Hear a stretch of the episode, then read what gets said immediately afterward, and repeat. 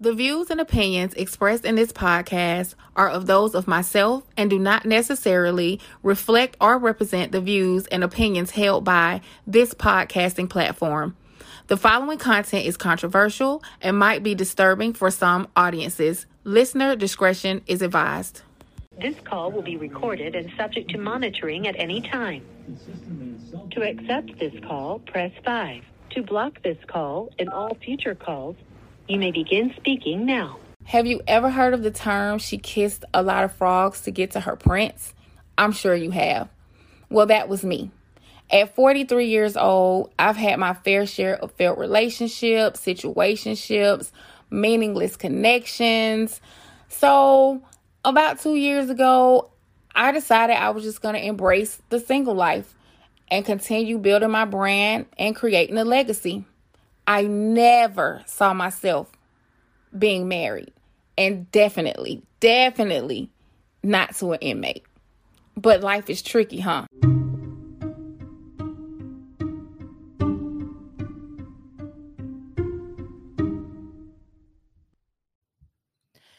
So, before we jump into the episode, it is time for the cocktail of the day.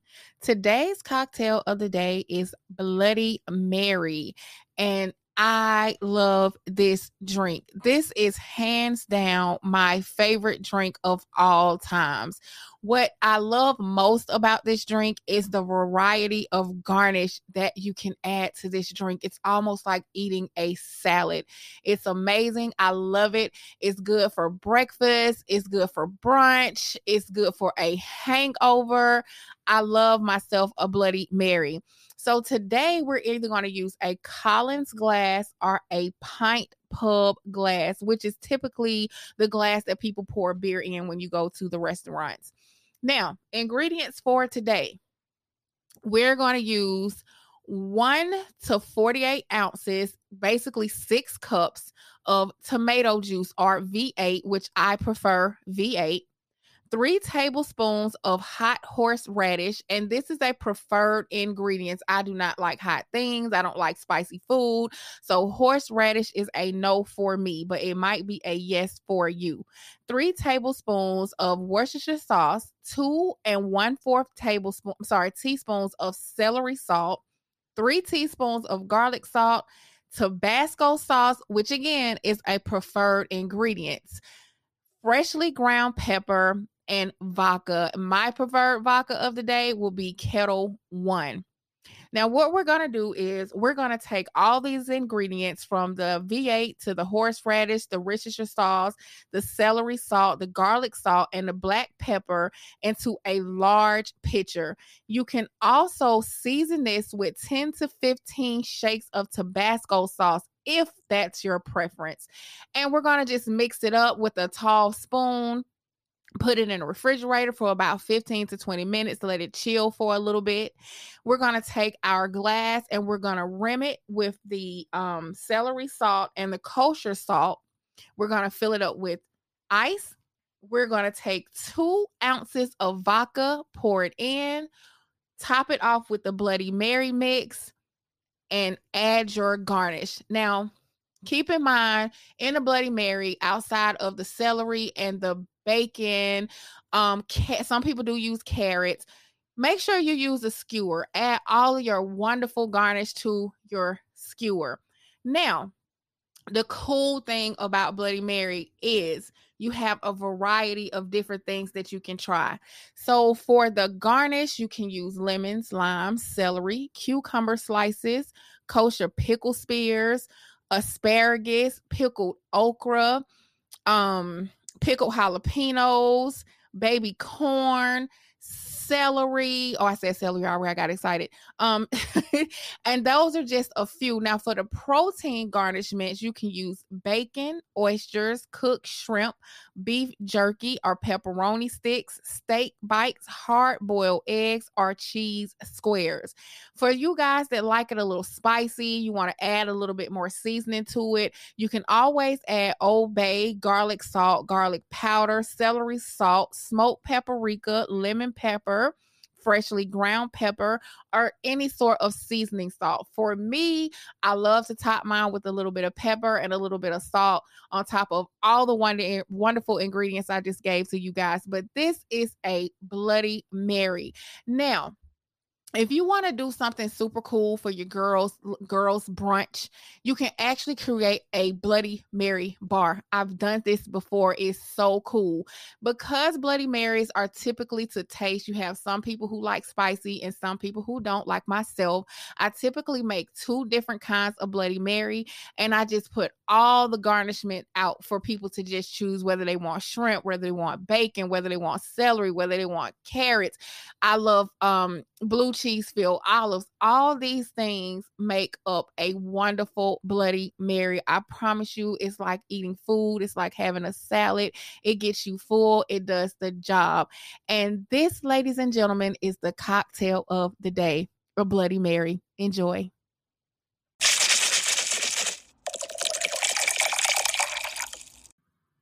Hey guys, and welcome to episode 14 of season two.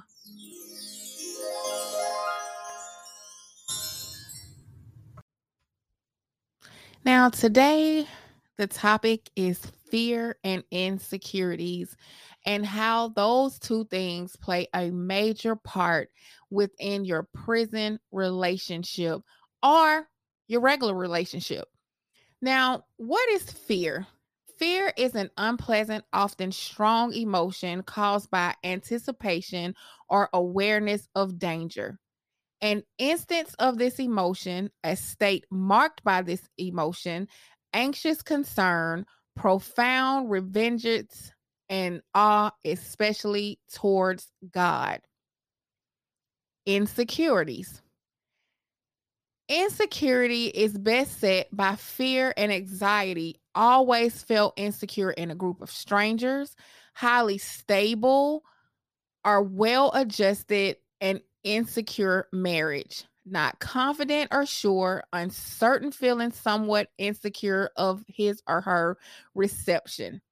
Insecurity may stem from a traumatic event, crisis such as the divorce or bankruptcy or even a loss. It can also result from one's environment as unpredictably and upset in a daily life can cause anxiety, insecurity about the ordinary or out of the ordinary routines or events. Now, how does this play within a prison relationship? For the inmate, it would definitely be insecurities. For the person on the outside, it would be fear those two together can create a lot of chaos within your relationship behind those prison walls. Um, you have several reasons why fear plays a major part for the one on the outside. Fear of things not working out, fear of being used, fear of wasting time, um, fear of of possibly the person on the inside um having other things going on, other relationships, or just flat out fear of what the relationship is going to be when this person comes home, especially if your relationship is one that's based on meeting this person while they were incarcerated versus someone who was already in a relationship before your mate went into prison. Now, for the inmate, there's a lot of insecurities that the inmates deal with. Um, the insecurity is due to a lot of mental and emotional things that they go through. You have to realize that a person on the inside is constantly thinking about what you're doing on the outside. You're in the free world. Who are you with? Who are you talking to? Who have you been around? What did you do today? Um a lot of those insecurities play into their minds because they're not here for the day to day for you on a regular basis. Um, your whole entire relationship is based on communication, it's based on phone calls, and it's based on emails. So their insecurities definitely kick in because you're out here in the free world and they cannot be a part of your day to day in the physical. So a lot of times, um, the fear and the insecurity within two parties can definitely create chaos. for myself within my relationship within my marriage um in the beginning there was a lot of fear for me fear of the unknown fear because i wasn't in a relationship with this person um before they were incarcerated fear of time wasted um a lot of different things play into my fear in the beginning but through a lot of communication through a lot of getting to know each other better um talking things out a lot of my fears did subside. The insecurity i'm gonna have to give to my husband because I am free. And I'm not to say that he is an insecure man because he's not an insecure man. But when you are locked up, those insecurities can become so aggy for the person who you are with on the outside. Um, when you are a faithful person, when you are a honest person, when you are a person that's really vested in what you have, the last thing you want to constantly hear is someone accusing you of things that you're not even doing. But you have to be empathetic and put yourself in their shoes and understand like they can't call you when they want, they can't pull up when they want.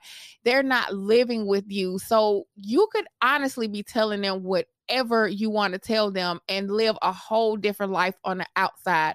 And that plays into a lot of the insecurities with the person that you're with who is incarcerated. Um, there are a lot of insecurities that the mates on the outside do deal with because you do wonder is this person talking to other people am i the only person in this relationship um that they're in the relationship with um and again on the empathetic side, due to the fact that you are dealing with someone incarcerated, their fear and their insecurities might keep them at that level where it's okay. Just in case this happens, I got to have a plan B, a plan C, a plan C, a plan D. So, a lot of times we have to think about the place, the mental and emotional place that our partners are in who are incarcerated and be a bit empathetic towards that just as much as they should be empathetic for us on the outside. We are both treading water within the unknown, especially if this relationship started within the prison system and not on the outside. Even outside relationships still have some kind of fears and insecurities because, of course, if you were with your mate before they were incarcerated, a lot of the insecurities are going to kick in because they're st- going to start worrying about all the things that they did when they were out are you doing it back to them? Are you getting your day? Are you getting your oh it's my turn? They're going to wonder about that. They're going to wonder if the their friends, you know, who know that they are away, are they trying to now talk to you? We we hear it all the time. We see it all the time. They make movies about it. A lot of times the right-hand man steps in and starts messing with this guy's wife, girlfriend or fiance. So it's a lot of things that play into these type of relationships when you're dealing with fear and insecurities, and they can really take control of your relationship if you do not have a strong foundation. You must build a strong foundation so that the fear and the insecurities which you both share will not become a major thing. I always talk about communication. Communication and compromise is definitely key. When you feel some type of way, talk about it. When you have questions, ask don't accuse. Accusing is the worst thing that you can do because of your insecurities or your fear. Another thing that we always have to, have to, have to do is we have to take time to be real with ourselves, be real with ourselves. If we're hurt, if we have past hurt, please communicate your past hurt because those past hurt will bring insecurities and those insecurities will t- start becoming very fearful. You have to heal. You have to heal within yourself so that you can move on because the last thing that you want to happen is you want to take on somebody else's baggage, somebody else's damage. Um a lot of people have trust issues due to other things that have factored in in previous relationships and you have to give that next person a fair shot but fear plays a lot in these relationships. Insecurities play a lot within these relationships. That is why the percentages of relationships and marriages becoming successful after a first year of that your mate being incarcerated is very low because all of these different things set in. They definitely set in. Um you have to also be very very cautious of um the people who are around you you have to be very cautious with the people around you because they will also put insecurities into your head they will also put fears into your head um strictly because of things that they probably have been through or because of things that they don't really understand. You know, when you get into these relationships with someone who's incarcerated, a lot of people are not going to understand. A lot of people are not going to agree. Their opinions are going to be probably more negative than more positive. And if your relationship is not strong, if it's not built on a strong foundation, you are going to question a lot of things. A lot of things are going to be easily put into your head where you'll start thinking um a lot of the negative, you'll start becoming very fearful and your insecurities will definitely kick in. You have to make sure that you guys are on the same accord and you have to just communicate. It's very natural to be afraid. It's very natural to um have fear of what could actually happen. Um the insecurities I feel like is a you problem. Um per your experiences per different incidents in your life create a lot of insecurities. Um but again it's something that i feel like you should bring to the table when you're in these relationships because it's very hard. They cannot you cannot go to dinner. You cannot make up the same your making up is through electronic communication telephone and email. There's no pulling up, there's no dating, there's no hugging, there's no intimate moments to get through those hard times. You have to rely on communication, you have to rely on positive reinforcement, you have to rely on compromising things. Um and definitely you have to communicate your feelings.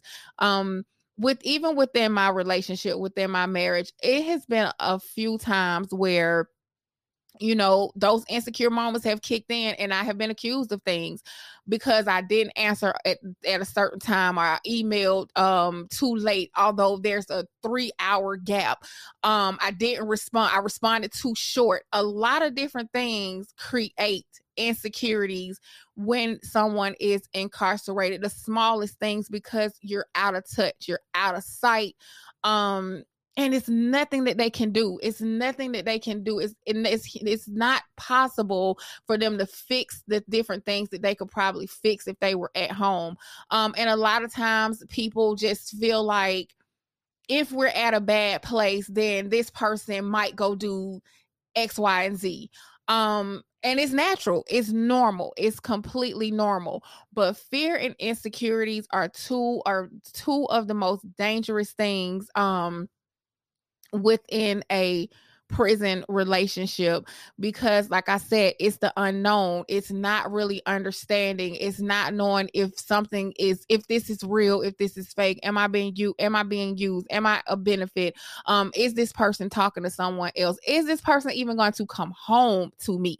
A lot of times right before the coming home happens you know it doesn't happen. Or or when this person comes home are they going to be the person that they said they were going to be while they were incarcerated? We have to keep in mind the person that they are while they are incarcerated is not the person that nine times out of 10 they'll be when they come home, only because now we're in a free world. There's a lot of distractions. There's a lot of different things now that they can do that they wasn't able to do. They have nothing but time. They can give you so much attention but when they come home a lot of that attention is is all over the place they have friends they have families they have children you know they have business they have all kind of things now that are coming back into their lives coming back into play. So a lot of those things will play on you if your foundation is not strong. You have to be very aware of who you are and who you're with so that these two components because they're very very serious they will destroy your relationship. they will destroy everything that you have built up. And a lot of times it's really because of the fact that it's totally, totally a no go. Um, for me insecurity is like a red flag um i put insecurity jealousy and envy kind of in the same bowl together it's there it's very dangerous um in, in my opinion it's it's it's it's it's a complete turn off you know when you're constantly asking a person who you talking to where you at what you doing why you didn't answer my call why you didn't this why you didn't that for a person who is strictly 100% vested in this relationship, for a person who's faithful, for a person who is literally just out here living their life and trying to move forward with the things that they need to do to help their lives be productive.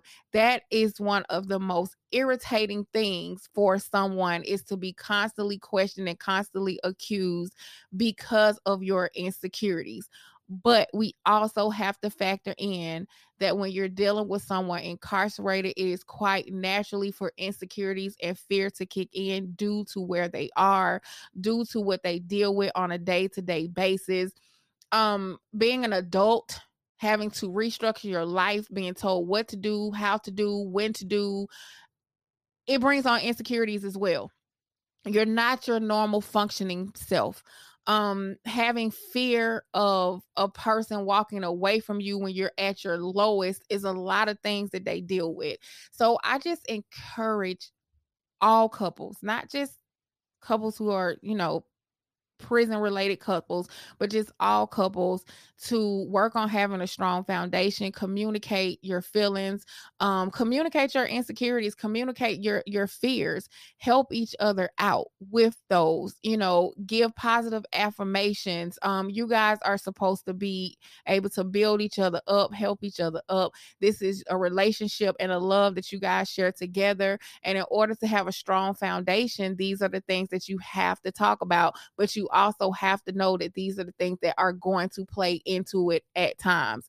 But you can't let it defeat your relationship. You can't let it defeat your thoughts. Um, as I always say, don't be a fool, don't be stupid. You know, pay attention to signs, pay attention to red flags.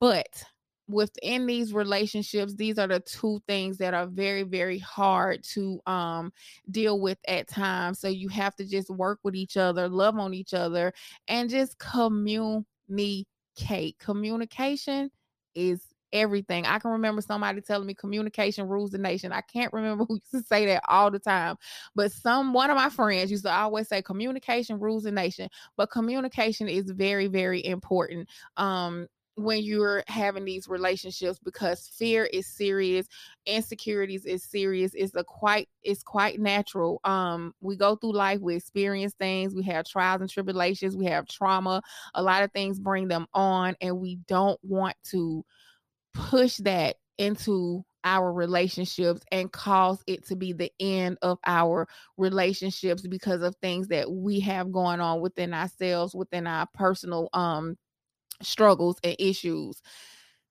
Fear and insecurities, two ugly things. Um, it's just like time, like idle time, devil's playground, two ugly, ugly things. But guys, you can work through it, talk through it, love through it, communicate through it. Most of all, get you right heal you first. Therefore, you won't put so much fear and insecurities into the person that you love. And that is my topic of the day. Thank you guys for tuning in. This is episode 14 of season two.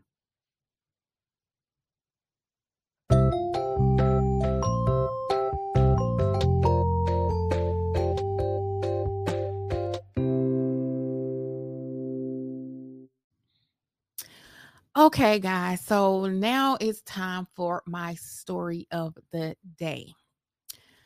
now, y'all know when I sigh, it is probably some shit with my story.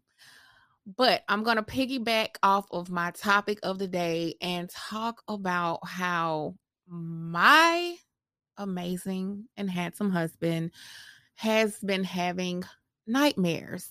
Now, these nightmares are coming from this rocky place that we've been in for the past couple of weeks.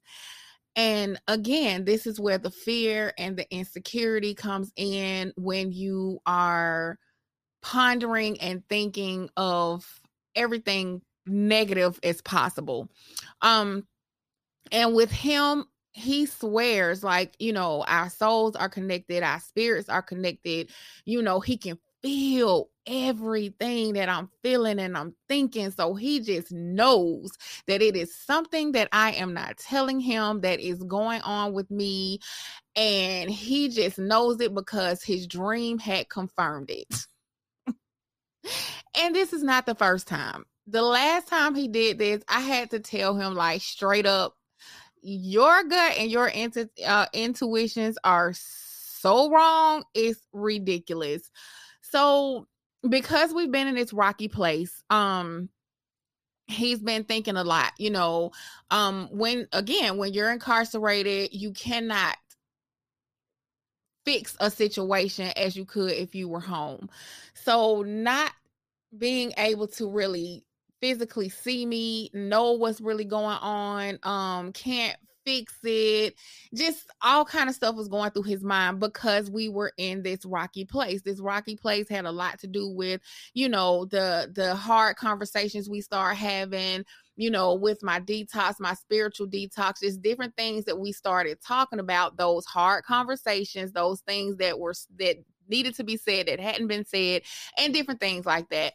And of course you know with us having those conversations you know all the answers and all the responses were not going to be with what either one of us really wanted to hear or actually like. But it's a detox and it's a part of my journey and you know hey this is where we are. So with this rocky place that we're in and us having these hard conversations now his fears and insecurities have set in. So he's going to bed and he's having these dreams, which clearly are nightmares. And he's emailing me like, okay, I know it's something you're not telling me. My gut telling me, my dreams telling me, my intuition telling me, blah, blah, blah, blah, blah, blah, blah. And I had to really explain to him, like, you know, I love you.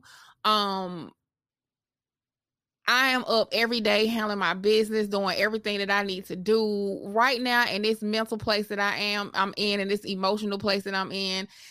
I don't have time to, you know, be out here doing whatever it is that your dream has told you that I am doing it's because we're in this place. You know, we're in this rocky place. You're going to bed thinking about things, and these feelings will definitely creep into your dreams. That's why they try to tell you before you go to bed, pray, you know, try to think about positive things because your subconscious will start kicking in while you're sleeping and the result will be these type of crazy ass dreams that he has been um having but he's so off and he's so wrong and it is so crazy because I too have had weird dreams, but I'm different with my dreams. With my dreams, I wake up and I try to process what this dream means. I'm an energy person. Um, I have a lot of books on dreams, a lot of books on zodiac, a lot of books on crystals, a lot of books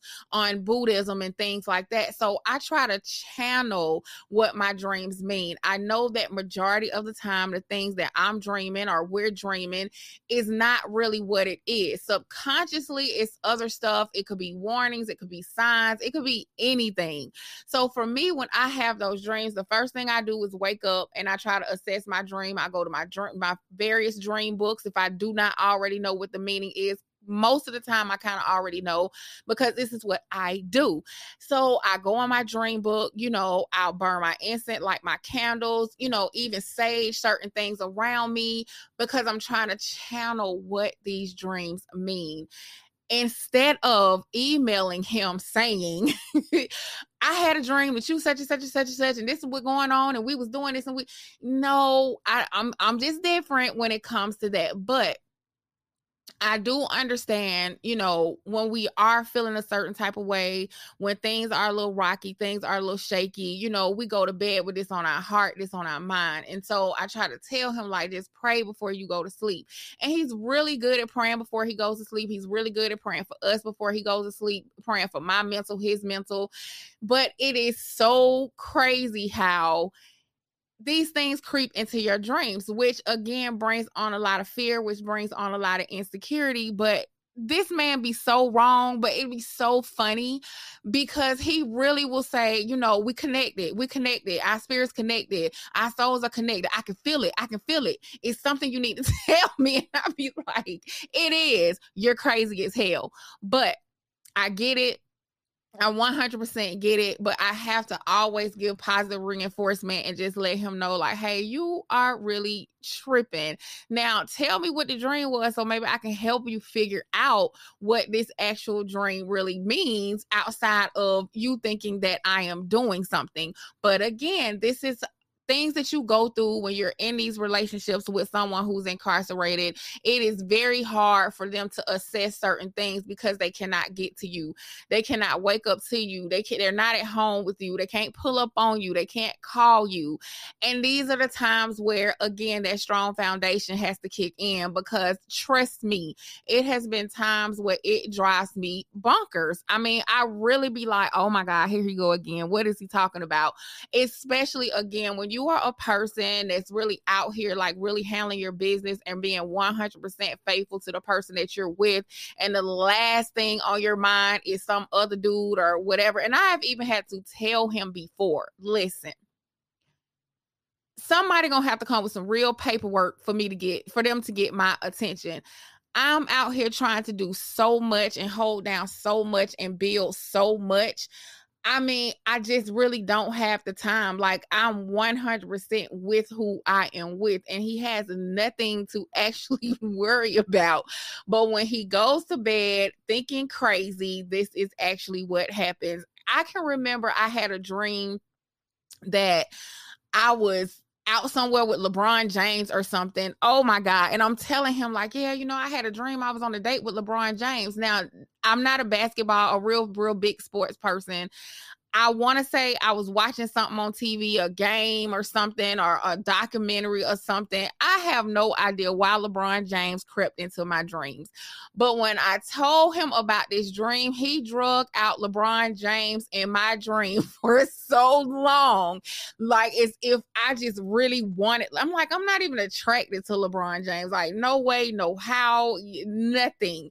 My all time favorite crush in basketball has been, um, Jesus Shuttlesworth. If you do not know who that is, look it up. I'm not gonna tell you, but this man and his his nightmares this man and his nightmares but it's really because we have really been in this um in this rocky place in our relationship just trying to figure some things out you know with me going through the things that I'm going through uh, with this detox and this spiritual detox and things like that, getting closer to God or whatever. You know, I we have we're been we've been having some very very deep um conversations and they are conversations that will make you think make you feel some type of way so i 100% understand i don't ever just really get mad at him sometimes it's a little irritating and annoying and he knows it because he'll come right back and be like fuck it let me just go to bed i'm tripping you know what i'm saying i need to get the fuck up out this prison and that's nine times out of ten what it really is when you have someone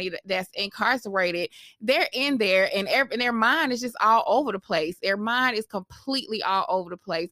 And the one thing that we have to do as the spouses on the outside is protect, help to protect their mental. But that is my story of the day, guys. Thank you so much for tuning in and joining me on episode 14 of season two.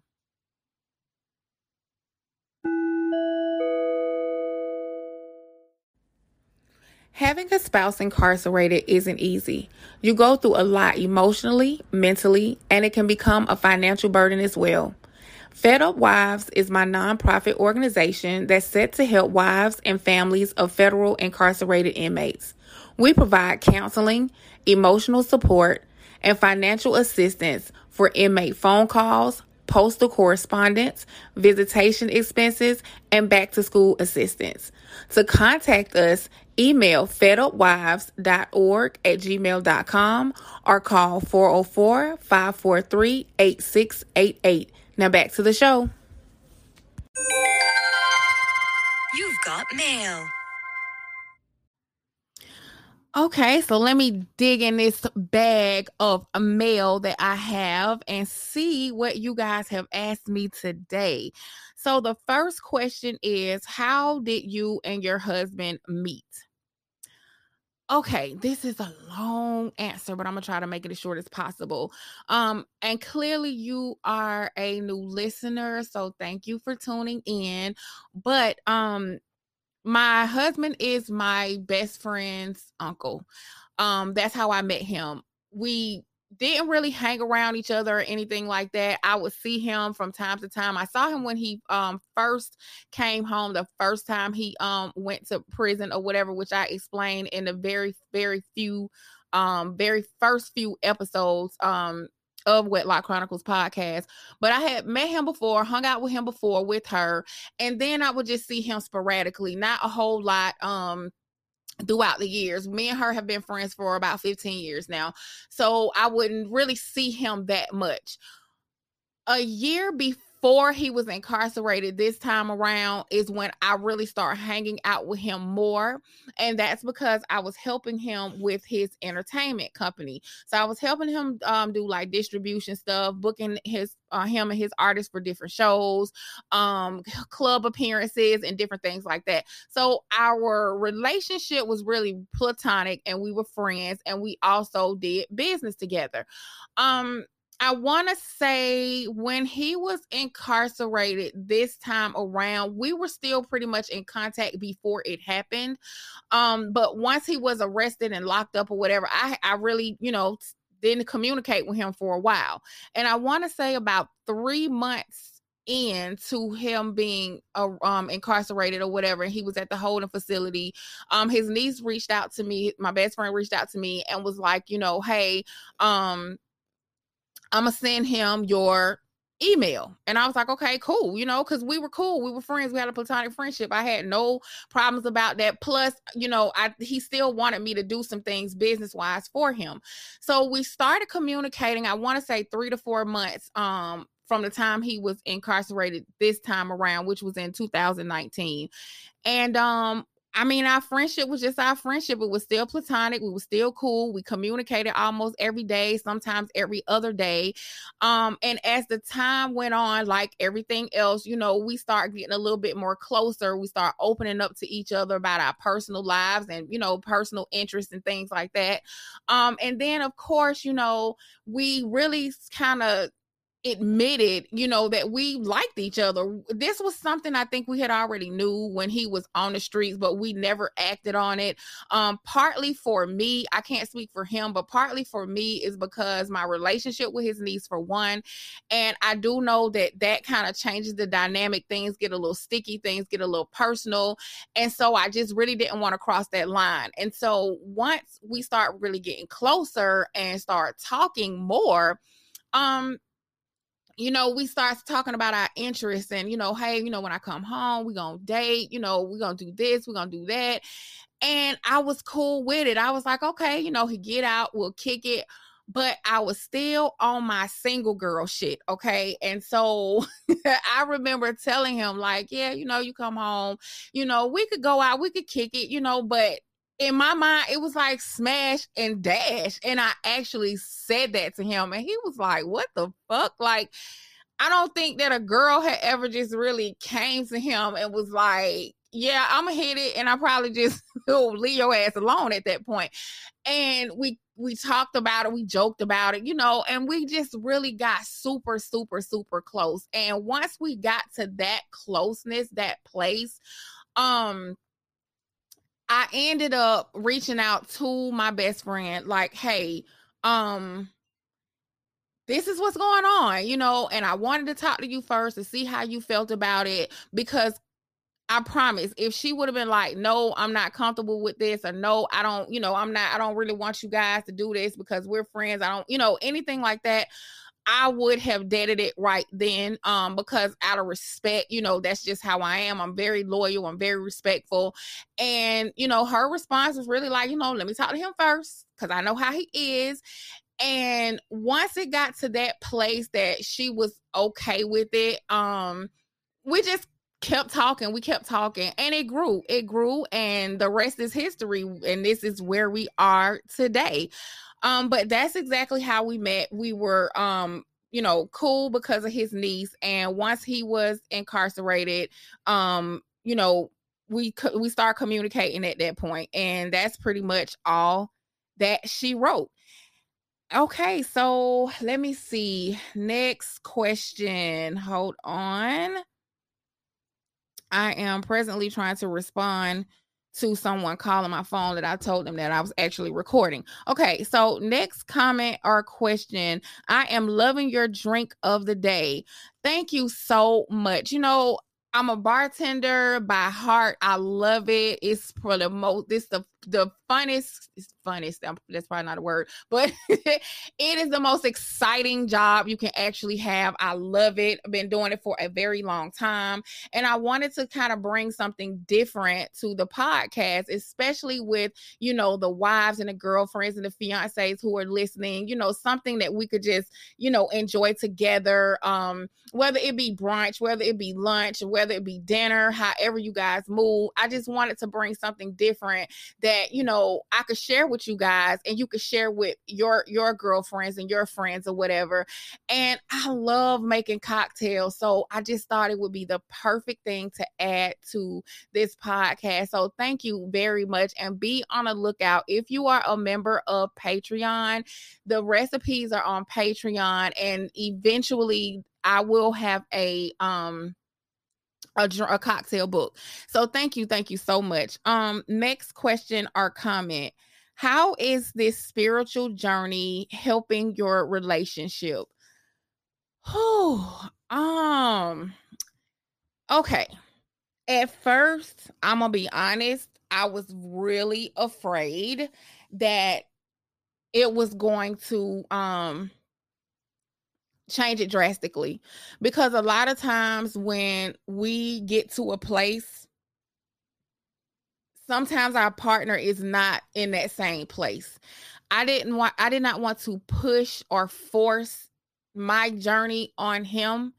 And so speaking to him about my journey i was really apprehensive about it at first because first of all, I didn't want him to think I was going to turn into this preacher lady, the church lady, you know, like, oh, you know, God said this and oh, the word is this. And oh, I didn't want him to think I was, you know, going to change who I was.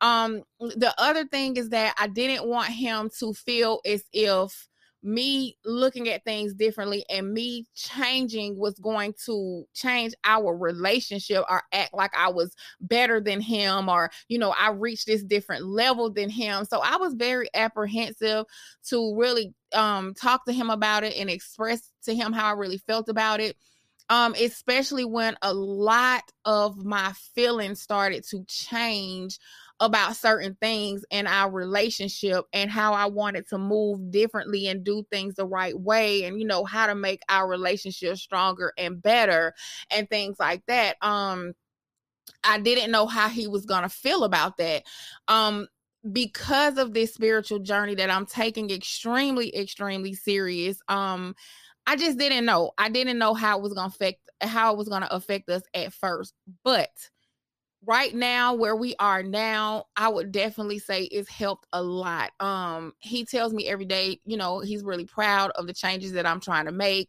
um very proud of this the journey that i'm on. You know he definitely 100% supports you know my mental on it you know supports my emotional on it. We talk about god a little bit more um we talk about praying a little bit more. I mean he is incarcerated so you know definitely that spiritual aspect and getting closer to God is something that I also feel like is will help his situation. You know, I pray a little bit different. I pray a little bit harder. Um So it's actually helping. It's actually helping. It, I was afraid at first, very apprehensive at first, but it, it's it's really helping because again, a lot of times when you go on these journeys, it's very personal. It's very personal for you. It's sometimes it's just your time when God speaks to you, it's your time, and everything outside you have to kind of just remove yourself from from a, for for a second to really figure out what's going on what what does he need from you? Where is this where is this uh journey taking you? And a lot of times um it, it it ruins a lot of relationships and friendships because people are not really understanding that it has nothing to actually do with your relationship or your friendship. It's just something that you're on. Um and that's where I am with that. And I'm just really, really glad that he really, really understood and um, was very open about the changes that I'm trying to make in my life. You know, they're all for the good, they're all for the positive, and they're definitely helping um our relationship. But it was a it, it was it was a struggle in the beginning, but right now everything is so much better, so much better.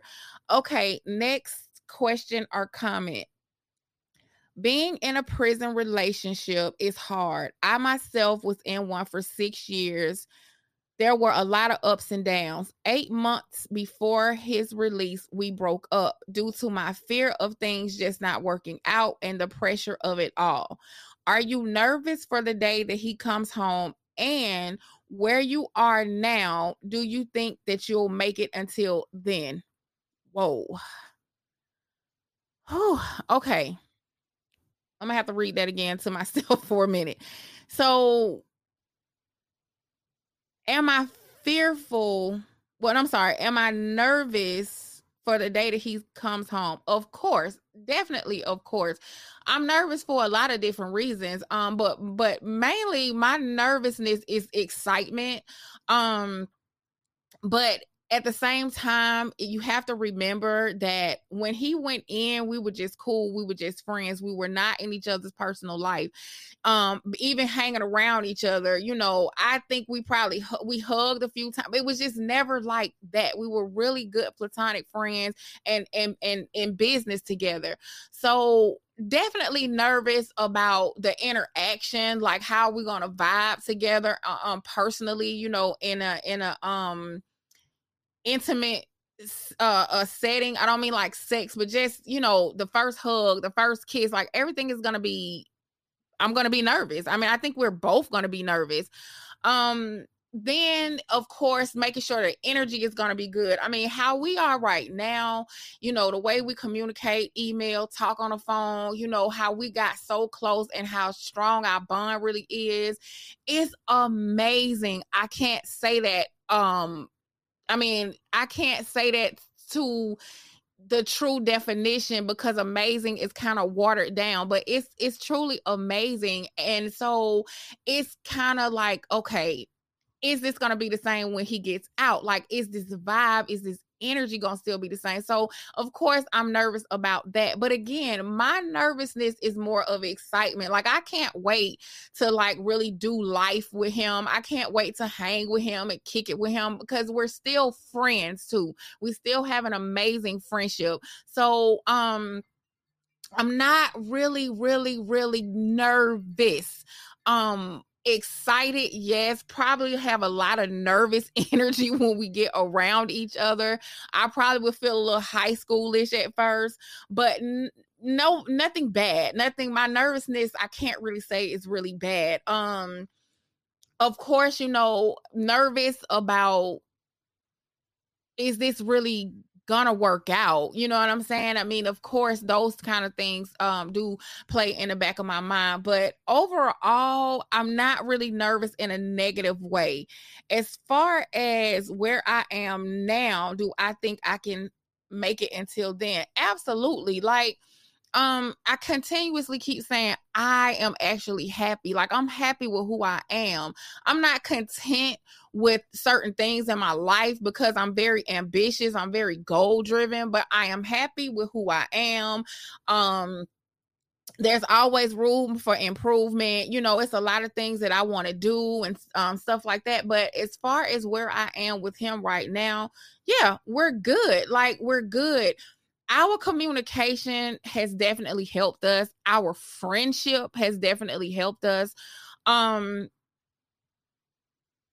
it's our relationship. You know what I'm saying? And we fight. We both fight for each other. Like, I'm going to be honest with you. This is the first relationship that I probably ever had where somebody was really fighting for us, you know, and we fight for each other. We fight for our relationship. We when we get into it or we have our ups and downs and you know we don't see eye to eye on certain things we fight through it we communicate through it we really don't want to give up on each other at all um which makes our bond a whole lot stronger. And um and that's the most important thing. I'm to be honest with you with this new journey that i'm actually on if it wasn't for the fact that we were in a relationship, we probably wouldn't be talking. And not to say anything negative, but right now where I am, like the only people I communicate with literally is my mom, my brother, and him. And my cousin who lives with me. Outside of that, I really have had to self isolate and kind of just cut the world off because I need to figure some things out for me and where I want to go and where this journey is taking me. Um, so our communication and the way we are now, I mean, of absolutely. I, I have I can't really say, no, I don't think we gonna make it. You know, he be doing this and he be tripping and stuff like that. Like, no, because we fight through it. We fight for our relationship, we fight for our love, and we don't really give up on it. And so yeah, I I definitely I definitely can see making it until then. I don't I don't really feel like I'm gonna be giving up or nah, you know, I can't really deal with this. Like we have some really, really honest conversations. And I'm gonna be honest with you. If I was gonna dip, I would have dipped in the beginning because in the beginning is when all the bullshit is talked about. It's when all of the shit is on the table. Some things aren't said the way they need to be said. Some things aren't really talked about in the beginning because of course, you know, that thought process of, oh, if I say this, they won't fuck with me no more, or, you know, but eventually those conversations come out too. So if I was going to dip it would have been in the in the beginning definitely in the beginning. So to answer that in a short version yes i'm i'm nervous but my nervous is based on excitement um and i'm definitely where i am today i definitely know i will make it until the end and that is all for the Q and A's, guys. Thank you so much. Please continue to email. Please continue to comment. I have a lot of emails and comments that I have to get through because I mean, you guys been emailing me since mm, the third or fourth episode. So thank you guys so much. Please keep them coming. If I don't respond to them on this platform, I always respond back via email. So thank you guys again so much for tuning in. This is episode 14 of season two.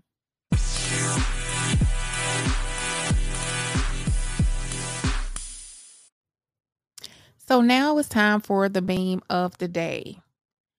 The course of true love never did run smooth. And that is by William Shakespeare. And that concludes the meme of the day.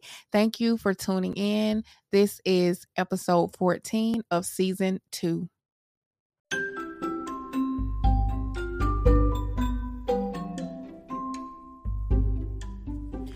So, ladies, self care is so important now more than ever.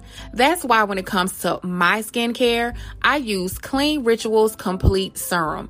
The benefits are impressive.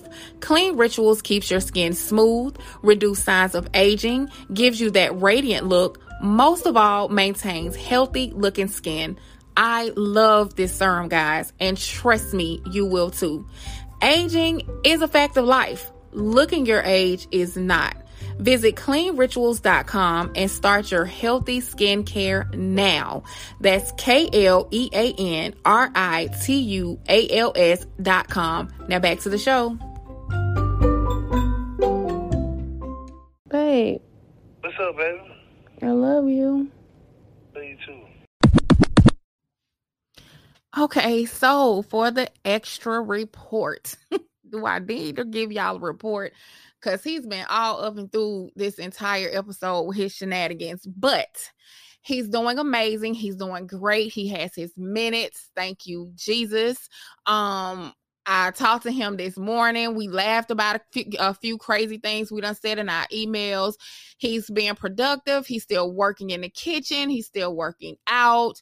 Um, he's just being really really positive very positive very um, supportive very proactive. Um i sent him some pictures of some cakes and just different things. I try to um send him all the stuff that i have going on. Even like with the freedom fest i sent him pictures of that. I sent him pictures of some new mock-up merchandise. Um but he's doing amazing. He's doing good. He's doing what he needs to do. Um to make this time go by you know he's he's trying to stay busy he's trying to stay positive um and that is really it like that is besides him having these crazy ass dreams with his uh you know because we so spiritually connected and our souls are connected um outside of that, he's doing great. He is very appreciative that you guys continue to keep him in your prayers, continue to keep him lifted up. I myself am definitely appreciative for that as well, especially for prayers for me, because Lord knows lately I have been needing them. But yes, he's doing amazing, um, great, you know, really just doing his time, doing his time, trying to make the best out of it. But of course, definitely he is ready to get out of there, ready to come home. Um, but yes, he's doing really, really good, guys. Thank you so much again for keeping him in your prayers, keeping him uplifted. That is the best thing that we can do for our our loved ones that are incarcerated is just continue to pray for their safety, pray pray for their mental, and pray for their emotional. So that is all I have on the extra report. Thank you guys so much for tuning in.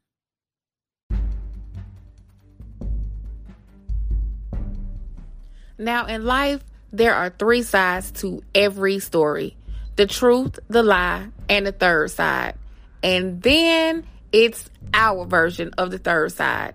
Join myself and my co host Brandon as we bring you a new podcast, a truth podcast, where we break down some of the craziest stories, fake news, true life, and more from the sides of the people involved in our slightly tipsy, possibly drunken perspectives of their side, the third side, dropping July 25th. Listener discretion is strongly advised. This will not be your average podcast. The Third Side Podcast dropping July 25th. Drink responsibly.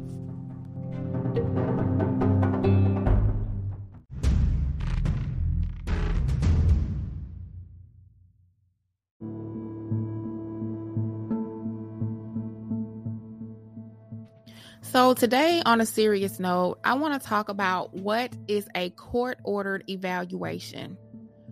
When a person is accused of a crime, the court may order that they undergo a court order evaluation.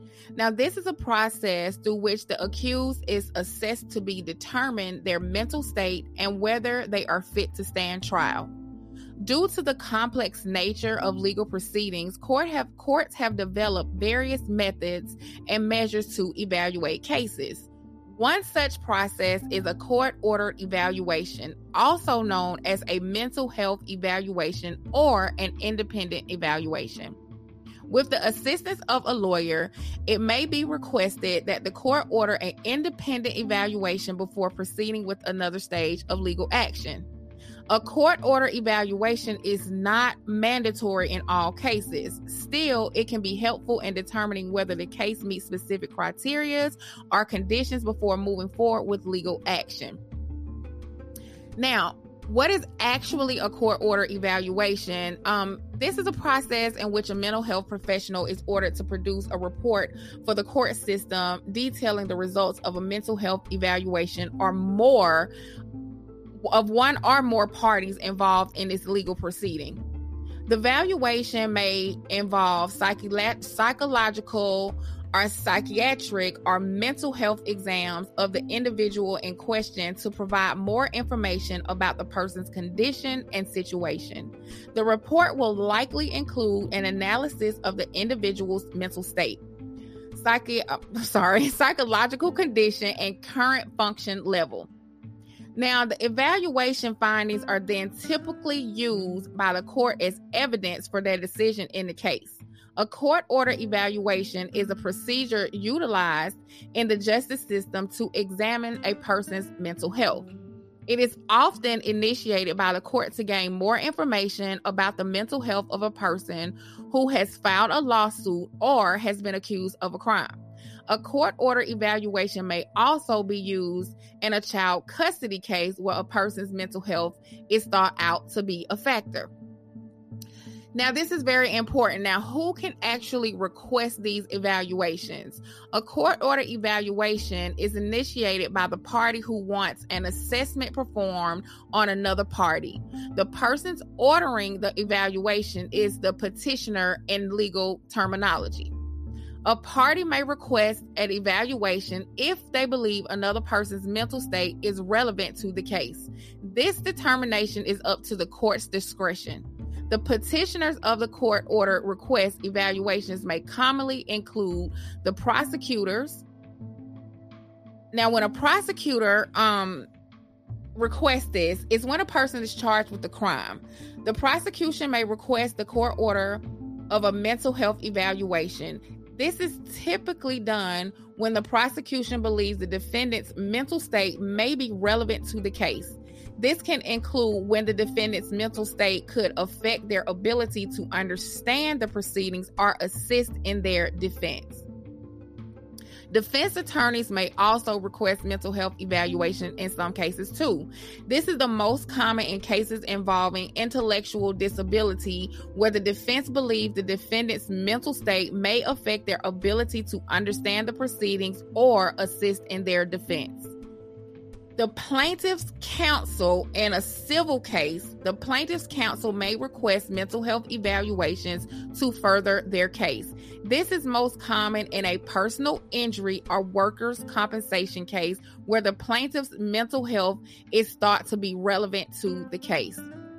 Now, there are a few things to keep in mind when this occurs. If you or someone you know has been ordered to undergo a court order evaluation, there are a few things that should be kept in mind.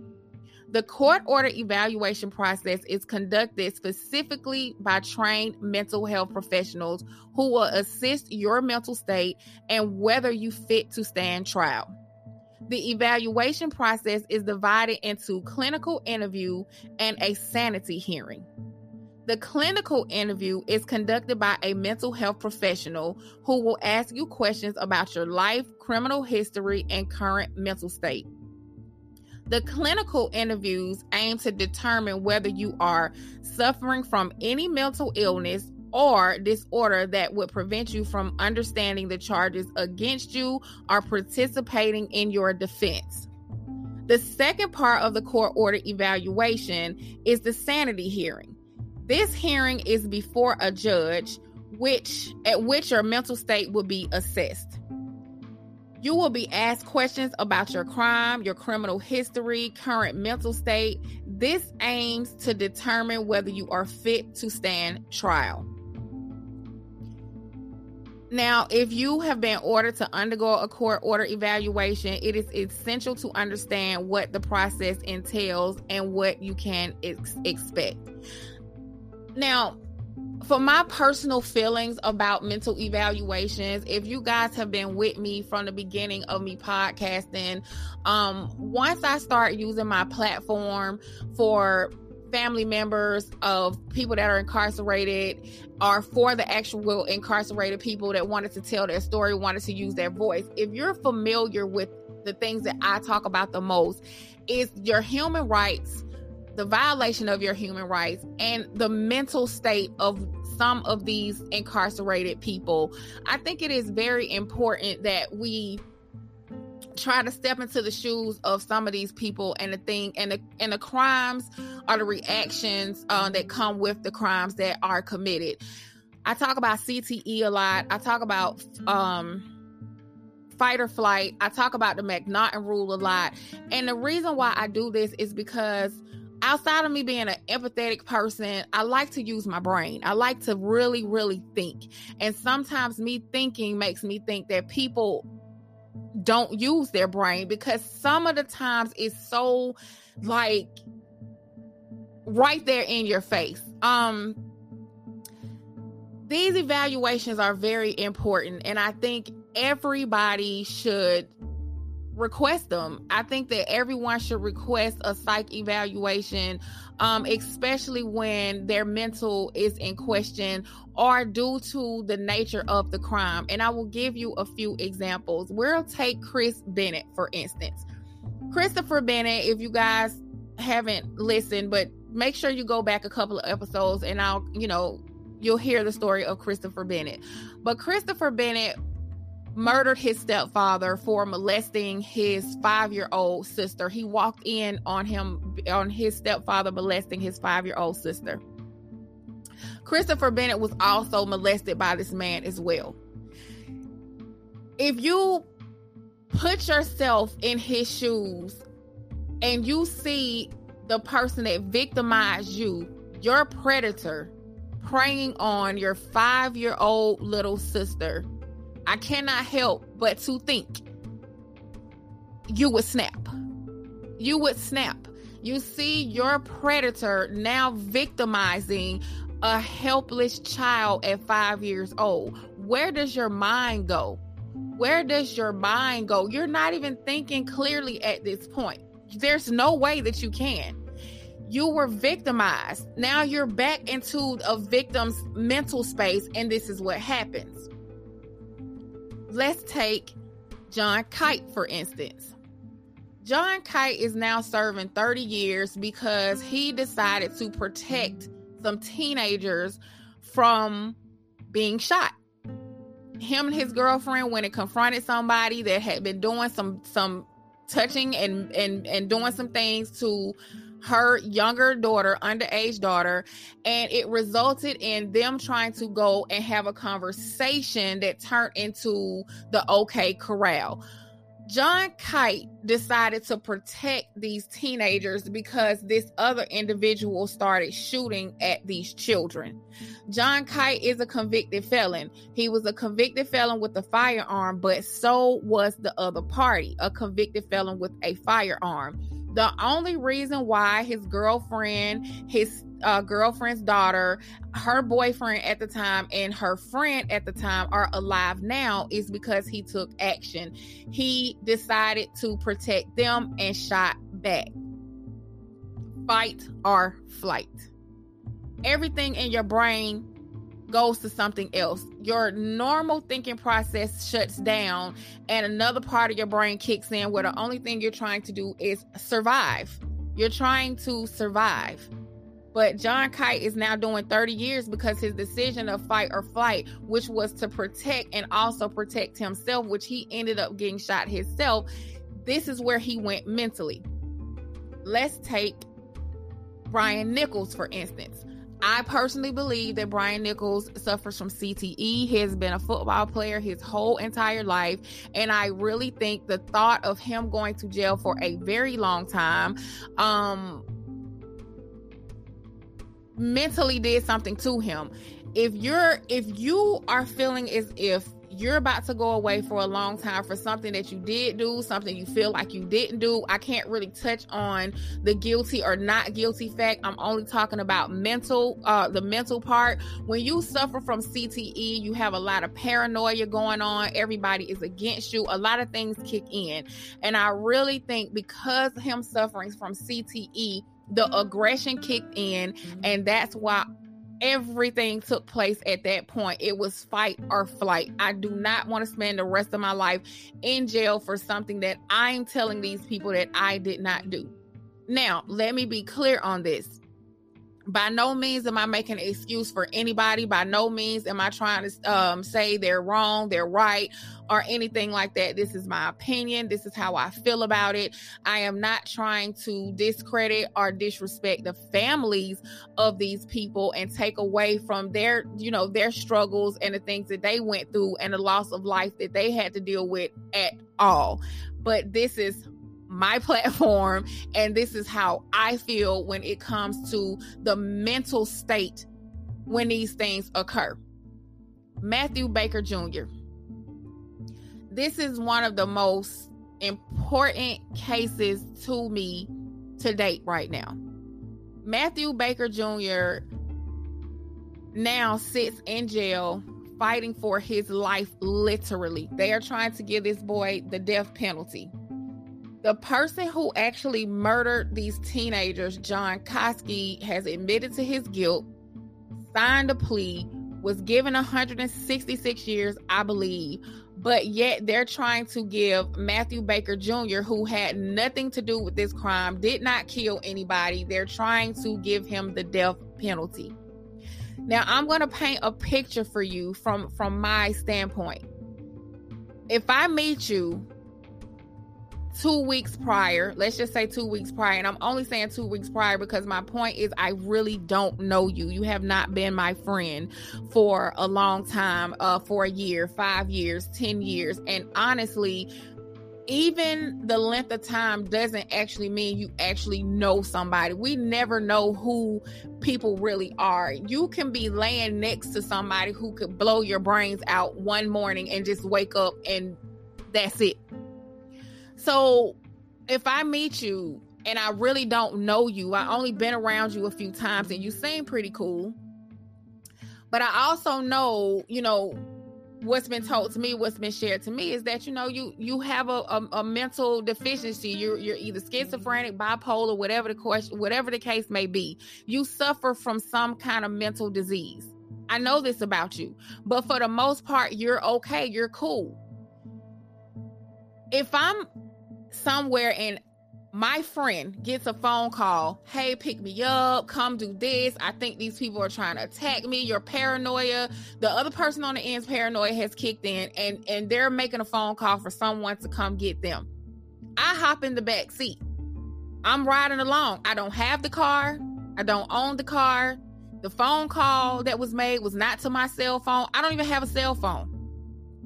But when we get to this location the person who has murdered these ch- these kids decides to call on me. Hey, tell Rasheeda to come down here. You guys stay up there. I don't know what's going on. All I know is this man called. He's freaking out. He's saying people, you know, try, going against him. These people are against him, or whatever the case may be. Once I come to the scene and I have seen that you have killed some people, bodies laying around. At this point, I don't trust you. I don't know if you're going to turn on me. All I know is I need to do whatever I need to do to get the hell up out of this situation and away from you. If you decide you want to jump in a car with us at this point, whatever we got to do so that I can make out of make make out of this situation alive because I just seen what just happened. I, I saw the aftermath. At this point, I'm a I'm a victim too. I am trying to not become your victim, so I am a hostage at this point. I am going to do whatever I need to do to survive, to maintain and keep my life. We have seen it so many times in movies and TVs and news articles where victims just go along with the assault because they just want to live. Their main goal is to take whatever they got to take, whether they're being abused, raped, victimized, or whatever. But their whole goal is to make it out this situation alive alive. I walk up on the scene and I see a hectic, heinous, horrifying situation the way Matthew Baker Jr. did. I am definitely not going to go against the grain. I'm not bucking on this system because now I am a part of this situation because you have told me to come down here. I do not know what you're going to do to me or the people who came with me. So if it's to get away from that and you have to come, hey, it, it's whatever. I, I just want to make it out this situation alive. And for the life of me, I don't understand how the person who came along for the ride that does not own the car, does not even own a cell phone, that was called for everybody to pull up and with this situation, how is this person an accomplice and not the person that was driving and not the person that was called? And if I can recall, I want to say he was in the back seat, but I don't give a damn if he was in the front seat. I do not know this man.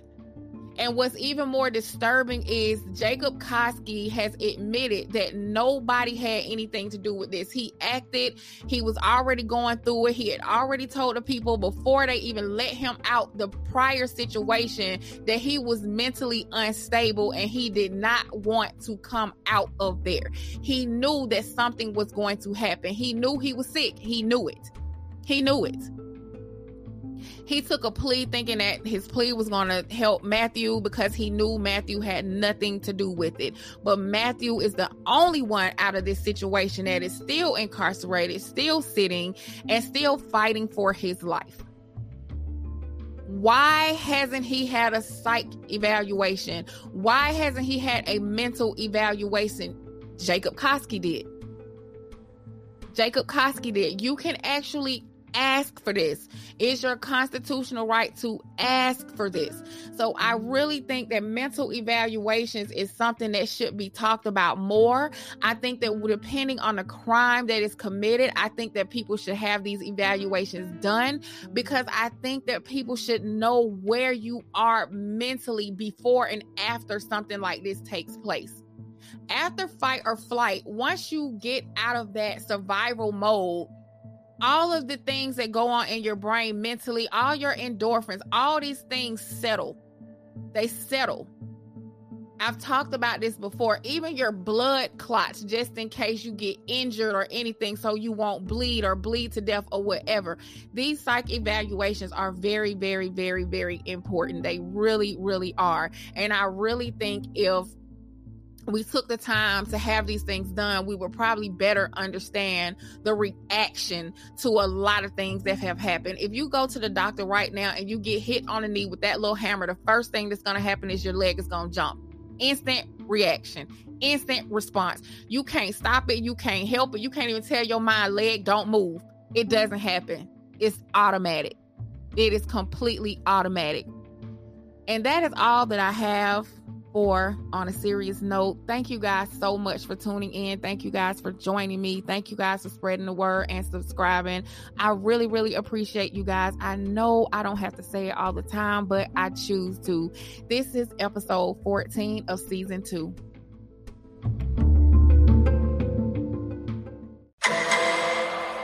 When we talk about the golden age of serial killers, it all started in the early to mid 70s with this group of five, like Gacy and 33 bodies under his house, Bundy traveling across the country, Rader terrorizing over decades and taunting law enforcement and the media. Jeffrey Dahmer, even today, we find his crimes to be on the extreme end of human behavior. Gary Ridgway, the Green River Killer, confessed to 71 murders over the course of several decades. Five of the most prolific serial killers in American history were all operating at the same time. It was easy for us in hindsight to say, well, why didn't that person get caught or why why weren't people looking for them? I think we have to keep in mind historically the era in the 70s in the United States was an innocent sort of place. You find this sort of trusting environment. It was normal for people to just hang out with strangers and to hop into strange cars. The murder of people in series has police departments across this country worried.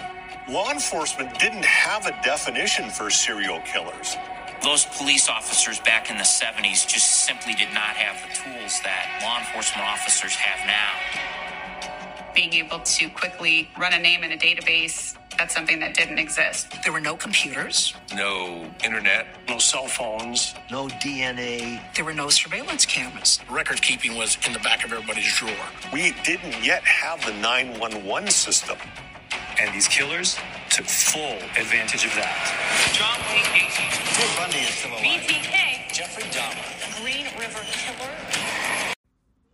Coming this fall, Milk and Serial, a true crime podcast where we talk about America's most infamous serial killers. Hosted by myself and my best friend Farah. Join us every Saturday morning for breakfast and murder.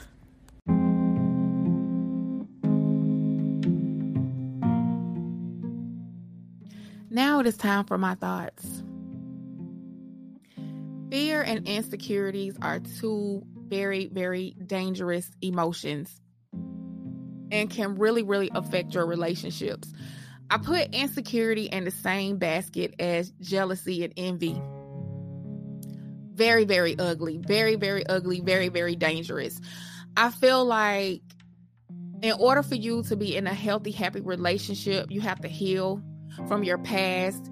And if it's things that you can't move past from, you have to learn how to assess it and don't bring your baggage into your relationship. Um, the people that you with and that love you should not have to suffer or not have to be penalized for the things that have happened in your life or from things that other people have done in your life. That's what a lot of these insecurities come from, as far as well as being happy within yourself. When you're not happy with yourself, you become very insecure of who you are, what you have to bring to the table. A lot of self doubt comes in. And when that happens, you start to question the people around you and question the validity of the relationships with people around you. And it's not fair to those people. Fear sometimes can be good but mostly fear can be bad. You know, when you have healthy fear, that is apprehensive. Sometimes that's your gut, sometimes it's your, you know, your instinct telling you something ahead is wrong. You know, don't do this because this can happen. That's the healthy fear. But don't be afraid to be happy. Don't be afraid to love. Don't put your fears off into your relationship. Again, healthy fear is okay it's okay to be in a prison relationship and fear if you're being used, if you're being uh, um a get get by card, you know, if you're being a benefit, it's okay to have that fear of the place that you are in someone's life but you talk about it. You talk about that fear. And the, if someone loves you and the person that you're with, if they can't give you something to reassure you, then you must move on. Listen to that gut, listen to that fear. But it can also hurt your relationship because with fear, it births insecurities. And again, you have to be able to be real with yourself, one with yourself, love yourself, be happy with yourself so that these things do not play into your relationship when you're dealing with someone incarcerated, it's a little bit different. We on the outside kind of move through life differently versus a person who's incarcerated. Their insecurities are not just with their relationship. You're talking about grown people who are now being told what to do, how to do, when to do. Um, having to think about the world changing on the outside where they're where while they are in the inside. You know it breeds a lot of insecurity too. Am i going to be good enough when i get out? Am i going to be able to do this when i get out? You know how am i going to be able to survive when i get out? You know especially if you're trying to change and not go back into the person that you was you will become insecure. And a lot of those insecurities unfortunately will be taken out onto the people that's closest to them which nine times out of ten will be the person that they they are in a relationship with.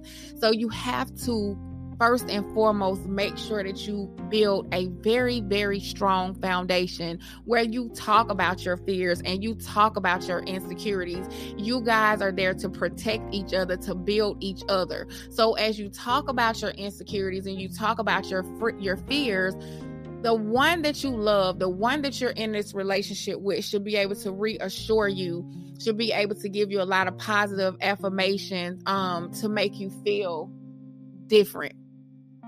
And once that foundation is really strong, it's unbreakable. It's an unbreakable bond. You know, you have to be aware of a lot of people on the outside. You know, sometimes people can put things in your head, tell you different things that they've experienced, that they've gone through.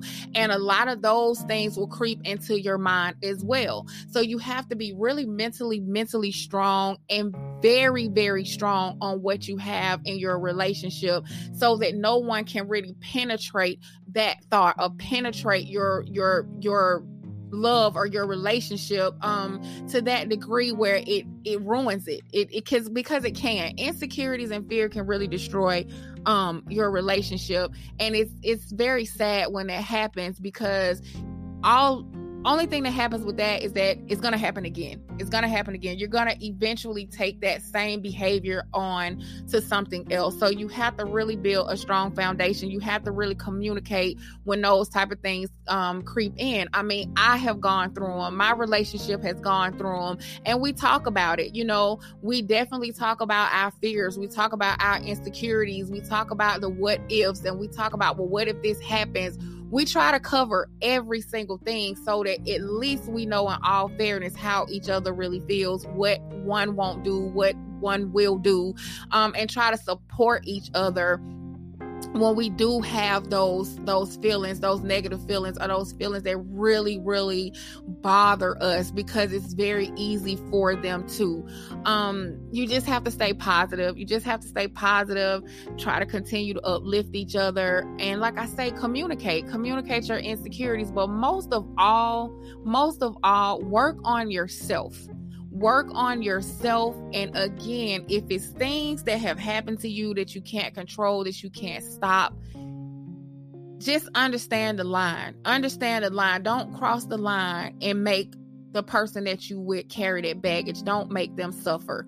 Fear is natural. Insecurities, they're natural because of experiences in life, because of different incidents that we've had in life.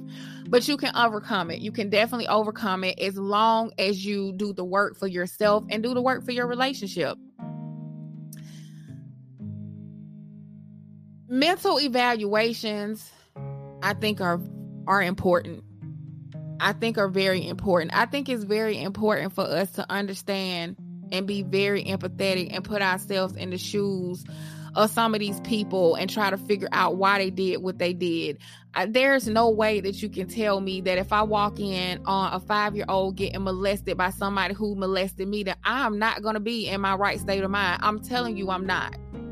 I'm telling you, I'm not no, we're not supposed to take a life. You know, this is not vigilante justice, but I'm, you know, my personal thought process, you guys might not, you know, might not like me afterwards, but I am so sorry. I don't like the fact that we try to make a hero into a villain. This is a child predator. This is someone who preys on children. I don't think that people are given fair trials when they don't try to find out mentally where these people are. Even their background even their history.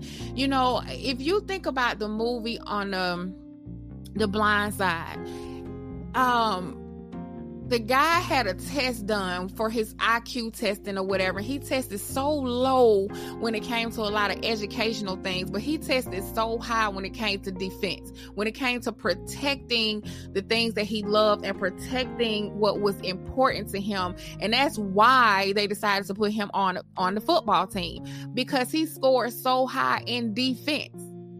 He scored so high in defense you really have to know the people that you're dealing with and what their where their mental is because if you're dealing with a person that's a protector and a defender 100% this is who they're made up of these are the people that are going to protect and they're going to do what they have to do to protect. That's all they're going to see. That's all that they know. And i really think it's really important that we take a lot of these things into consideration. I think a lot of these tests should be done to really get a breakdown of who these people really are and why they react the way they react. Some people, yes, are malicious. Some people are just evil. Some people are just walking around here doing the devil's work, hands down hands down.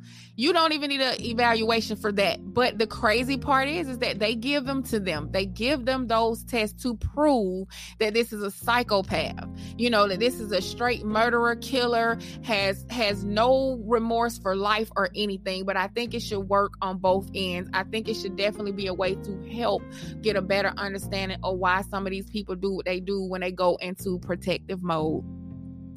And those are my thoughts. Those are my thoughts. Thank you guys so much for tuning in and joining me and listening and subscribing and passing the word on. I really, really, really appreciate you guys so much. I love you guys so much. Um, thank you. Thank you so much.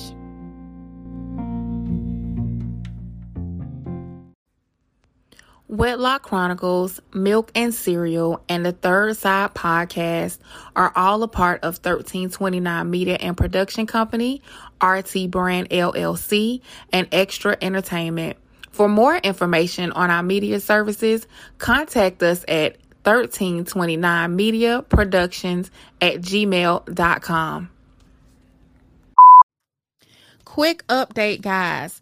Patreon. To become a Patreon, just go to the Patreon uh, platform and look up Wedlock Chronicles podcast. I have a four tier membership $5, $10, $20, and $40. The $40 membership gets you everything, including free merch every three months. So everything that I come up with, whether it's t-shirts, cup, uh, stationery, bags, face mask, whatever it is, every three months. If you have the $40 membership, you get free merch every three months. Wedlock Chronicles podcast is now on Amazon Music. The third side, oh my gosh, the third side podcast is coming, guys. I promise you, me and Brandon are just our schedules are conflicting, but I promise you, we are going to get in to the studio and start recording as soon as possible, hopefully on Sunday. But the Third Side podcast is available on Amazon Music. It's available on Spotify. It's available on Apple. It's available on iHeart. As soon as we put the first episode out there, please don't hesitate to join us. I think you guys will love this podcast. This is a truth podcast. We're going to have a lot of fun doing this podcast. Milk and Serial. True crime. Who does not love true crime? I watch true crime, true, true crime all day long. This is a true crime podcast. It will be dropping at the end of August. Please stay tuned. It will definitely be, be available on all um platforms to listen to. I will continue to update up update you guys. I am so tongue tied. Oh my god. let me breathe. Okay, I will continue to update you guys um when we will be dropping Milk and Serial. To promote your brand or your business, please email 1329 media and productions at gmail.com. Now, PSA, guys, PSA. If you're looking for wedding services, if you are ready to marry your inmate or whatever, any kind of services, your bar mitzvah, your regular wedding, when he comes home or she comes home. I don't know if I told you guys, but I said I was going to talk about this more. I am an ordained minister. I can perform any kind of services wherever I do have credentials um, if needed. So if you guys would like for me to officiate your unions, um, please email me at Wedlock Chronicles Podcast. I cannot wait. I haven't done it yet, but I'm super excited for when I am able to perform my first service for the first time. So if you need my services, guys, email me at Wedlock Chronicles Podcast. If you want to donate, support, buy your girl some coffee or some lunch, you can cash app Wedlock Chronicles. Anything you donate, anything you do, coffee, lunch, support, whatever will be appreciated. It's always appreciated. Cocktails, the cocktails um, recipes will be on a Patreon account. Everything that I talk about will be on Patreon. Links, videos, pictures, everything is on Patreon. To get the book of the month or the app of the week, make sure you check the Patreon account. I will start um posting it also in the footnotes of each episode i am an apple partner and i do need to talk about this more.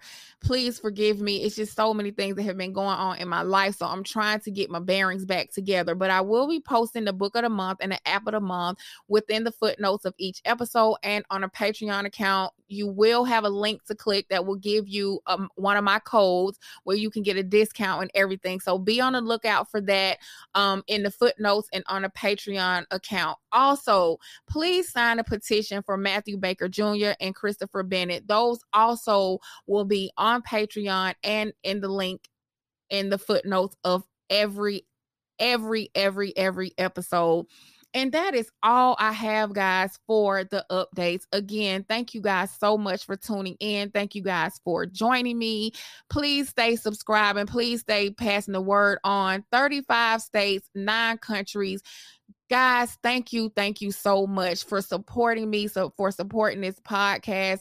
I really, really do appreciate it. Thank you guys so much. This is episode 14 of season two. You can find this podcast on Apple, Spotify, Google Podcasts, iHeartRadio, Amazon Music, Anchor FM, or wherever you get your podcasts.